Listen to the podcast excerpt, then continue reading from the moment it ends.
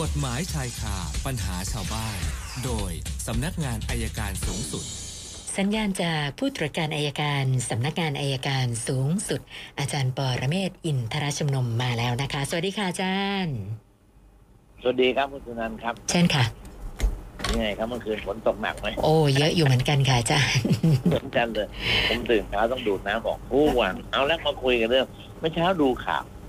ดูข่าวว่ามีอ่า ทหารทางภาคใต้คนหนึ่งนะครับ ถูกเชิญชวนให้ทำประกันภัยโควิด ประกันชีวิตอะประกันภัยประกันรักษาชีวิตโควิด กับนายตำรวจท่านหนึ่งนะครับ แล้วก็กดจ่ายเงินไปแล้วพันห้าร้อยบาท ก็ปรากฏว่า ต่อมาเธอเป็นเอ่อเป็นโควิดนะครับ แล้วก็ขอค่าชดเชยอืมปรากฏว่านายตำรวจท่านนั้นก็เลื่อนเลื่อนโลกเลื่อนเลื่อนไปเรื่อยๆเลื่อนตั้งแต่นู่นนะต้นเดือนมิถุนาจนมาถึงวันที่เก้าก รกฎาคมค่ะนะครับที่สุดไม่ได้เงินเธอก็ไปแจ้งความว่าเจ้าโกง ดูมันเป็นเรื่องไม่แปลกนะครับเพราะจริง ๆ แล้วเนี่ยเอ่อหน่วยงานของตำรวจ ผู้บังคับบัญชาเขาทำให้เฉพาะคนในหน่วยงาน แต่นายตำรวจคนนั้นไปชวนคนอื่นมาทำแล้วผู้หญิงคนเนี้ยนายทหารคนนี้ก็เลยทำตั้งสามสี่คนกลายเป็นว่าเป็นความผิดเลยทีนี้ ผิดช่อโกงไม่เป็นไรครับยอมความได้นะครับจ่ายเงินคืนพันห้าไปแล้วอาจจะชดเชยเรื่องค่าเสียหายให้เขานิดหน่อยก็คงจะจบได้ แต่ปัญหาที่มันซ่อนอยู่ในความผิดฐานช่อโกงนี่คืออะไร คือความผิดฐานเป็นโบรกเกอร์ประกันภัยโดยไม่อนุญาตอันนี้ยอมความไม่ได้ค่ะแล้วก็จะเป็นโทษมีโทษทั้งปรับทั้งจำคุกก็เลยฝากไปนิดนะครับ ถ้าจะหลอกลวงใครหรือจะชวนใครมาประกันชีวิตประกันอะไรเนี่ยทำไม่ได้นะครับ ถ้าไม่มีใบอนุญาต ถ้าใครมาชวนเราทำประกันภัยหรือประกันชีวิตเนี่ยชักชวนเชิญชวนเขาทำเนี่ย เขาต้องมีต้องเป็นเป็นผู้ได้รับอนุญาตก็ฝากไปแค่นี้นะครับค่ะปัญหาง่ายๆการป้องกันการหลอกลวงเนี่ยเราเราต้องรู้ข้อมูลนี้ดังนั้นเราจะป้องกันตัวเองได้ครับค่ะเชิญคำถามเลยครับคำถามแรกจากคุณเอกราชกับอาจารย์เขาบอกว่าเขางุนงงกับการทำสัญญาซื้อวัคซีนของประเทศไทยมากนะคือ อ่าอาจารย์วิษณุเครืองามออกมาบอกว่าอ่า ในสัญญาเนี่ยห้ามเปิดเผยรายละเอียดนะจะส่งวัคซีนให้เราเมื่อไหร่ก็ได้ ถ้าเราเปิดเผยอาจจะถูกฟ้องร้อง แล้วก็เขาอาจจะไม่ส่งให้เราเลยก็ได้ เขาก็เลยสงสัยว่า การทำสัญญาแบบนี้เนี่ยรัฐบาลมีหน่วยงานไหนเข้าไปช่วยดูแลหรือเปล่าอะคะอาจารย์ ปกติสัญญาเนี่ยจะส่งให้สำนักงานในการสูงสุดตรวจสอบนะครับ แต่ทีนี้ผมผมไม่เห็นว่าสัญญานี้เขาเขียนไว้อย่างนั้นหรือเปล่ามีข้อตกลงอย่างนั้นหรือเปล่า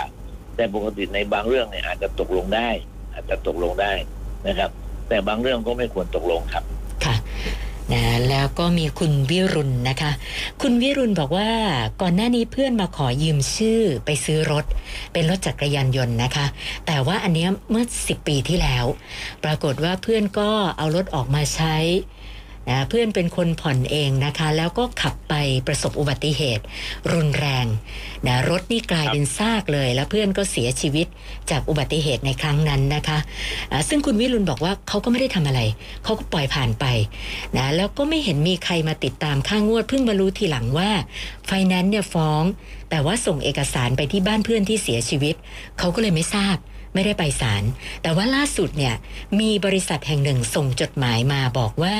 ให้ตนไปชำระหนี้อืมก็เลยสงสัยว่า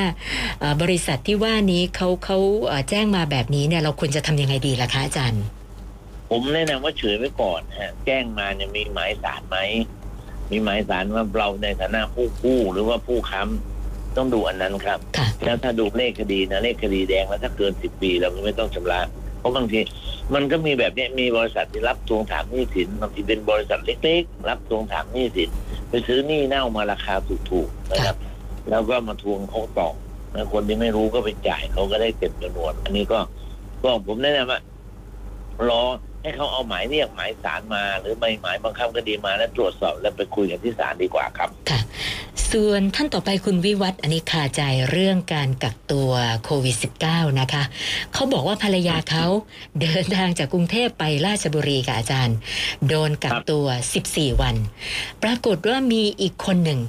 นะก็เดินทางจากกรุงเทพไปจังหวัดราชบุรีเหมือนกัน ไม่โดนกักตัวนะเขาบอกว่าเหตุผลเนื่องจากว่ารู้จักกับผู้ใหญ่บ้าน เขาก็เลยสงสัยว่าพฤติกรรมของผู้ใหญ่บ้านแบบนี้เนี่ยเขาควรจะดำเนินการร้องเรียนใครที่ไหนดีอะค่ะร้องเรียนไม่ใช่ผู้ว่าการจังหวัดและนายอำเภอก็ได้ครับ ค่ะเพราะเพราะอันเนี้ยมันมันไม่ถูกอะผู้ว่าจังหวัดผู้ว่าการจังหวัดเนี่ยเป็นเป็นผู้ผู้ป้องกันภัย เป็นหัวหน้าควบคุมภัยการโรคระบาดนะครับควรลองไปที่นั่นดีกว่าครับ ค่ะ คุณปองพลสอบถามแทนเพื่อนเออเพื่อนไปค้ำประกันกันกู้ยืมเงินให้กับคนรู้จักกันนะคะ แล้วปรากฏว่าคนคนนั้นก็ไม่รับผิดชอบจนท้ายที่สุดเอ่อโดนบังคับคดี เพื่อนโดนหักเงินเดือน ปัญหาก็คือว่าตอนเนี้ยโควิด -19 รายจ่าย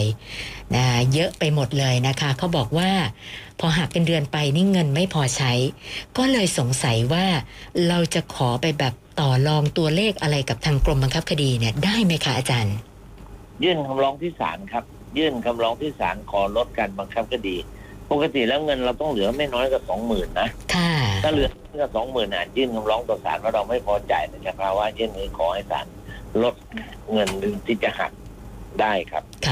แล้วก็อีกข้อหนึ่งเขาอยากจะทราบว่า สมมติถ้าเกิดเพื่อนเนี่ยลาออกจากที่ทำงานแห่งนี้เลยนะคะ ทางเจ้าหน้าที่จะตามมายึดอะไรต่อหรือเปล่าคะเนี่ยเขาก็ต้องคอยดูว่าเรามีทรัพย์สินไหมนะครับ ถ้ามีทรัพย์สินเขาก็ยึด ภายในสิบปี แต่ถ้าไม่มีทรัพย์สินเขาก็ยึดอะไรไม่ได้ครับค่ะยกเว้นเมื่อเราไปสมัครงานที่ไหนแล้วเขาตามเจอก็อาจจะไปขอตรงนั้นอีกครับ ค่ะ คุณชัยสิทธิ์นะคะมีลูกชายหนึ่งคนนะต่อมาก็แต่งงานใหม่ แต่ก็ไม่ได้จดทะเบียนสมรสกับภรรยาใหม่นะคะ แล้วก็อยู่กับภรรยามาสิบปีแล้ว มีลูกกับภรรยาใหม่ หนึ่งคน ทีนี้อยากจะทราบว่า ทรัพย์สินที่ร่วมกันสร้างกับภรรยาใหม่ ซึ่งมีบ้านและที่ดิน แล้วก็รถเนี่ยนะคะ ถ้าหากว่าใครคนใดคนหนึ่งเสียชีวิตเนี่ย ใครบ้างที่จะมีสิทธิ์เอ่อได้รับมรดกที่เขาสร้างกันไว้เนี่ยค่ะสำหรับทรัพย์สินระหว่างสามีภรรยาแม้ไม่ได้จดทะเบียนสมรสนะครับค่ะแต่อยู่ด้วยกันโดยเปิดเผยชัดเจนว่าเป็นสามีภรรยากันก็ทรัพย์สินที่สร้างไว้ก็ต้องแบ่งครึ่งนะครับค่ะถ้าถ้าเราเสียก็แบ่งครึ่ง ครึ่งหนึ่งเนี่ยเป็นของเราที่ต้องถูกจัดเป็นมรดกนะครับ ภรรยานะไม่มีสิทธิ์ได้เพราะไม่จดทะเบียนสมรสแต่ลูกที่เกิดจากภรรยาที่ไม่จดทะเบียนสมรสค่ะก็ได้เท่ากับลูกที่เรามีติดมาก่อน คือคนละหนึ่งส่วนเท่ากัน หรือถ้ามีพ่อแม่ พ่อแม่ก็ได้คนละหนึ่งส่วนครับค่ะ แล้วก็ท่านสุดท้ายคุณ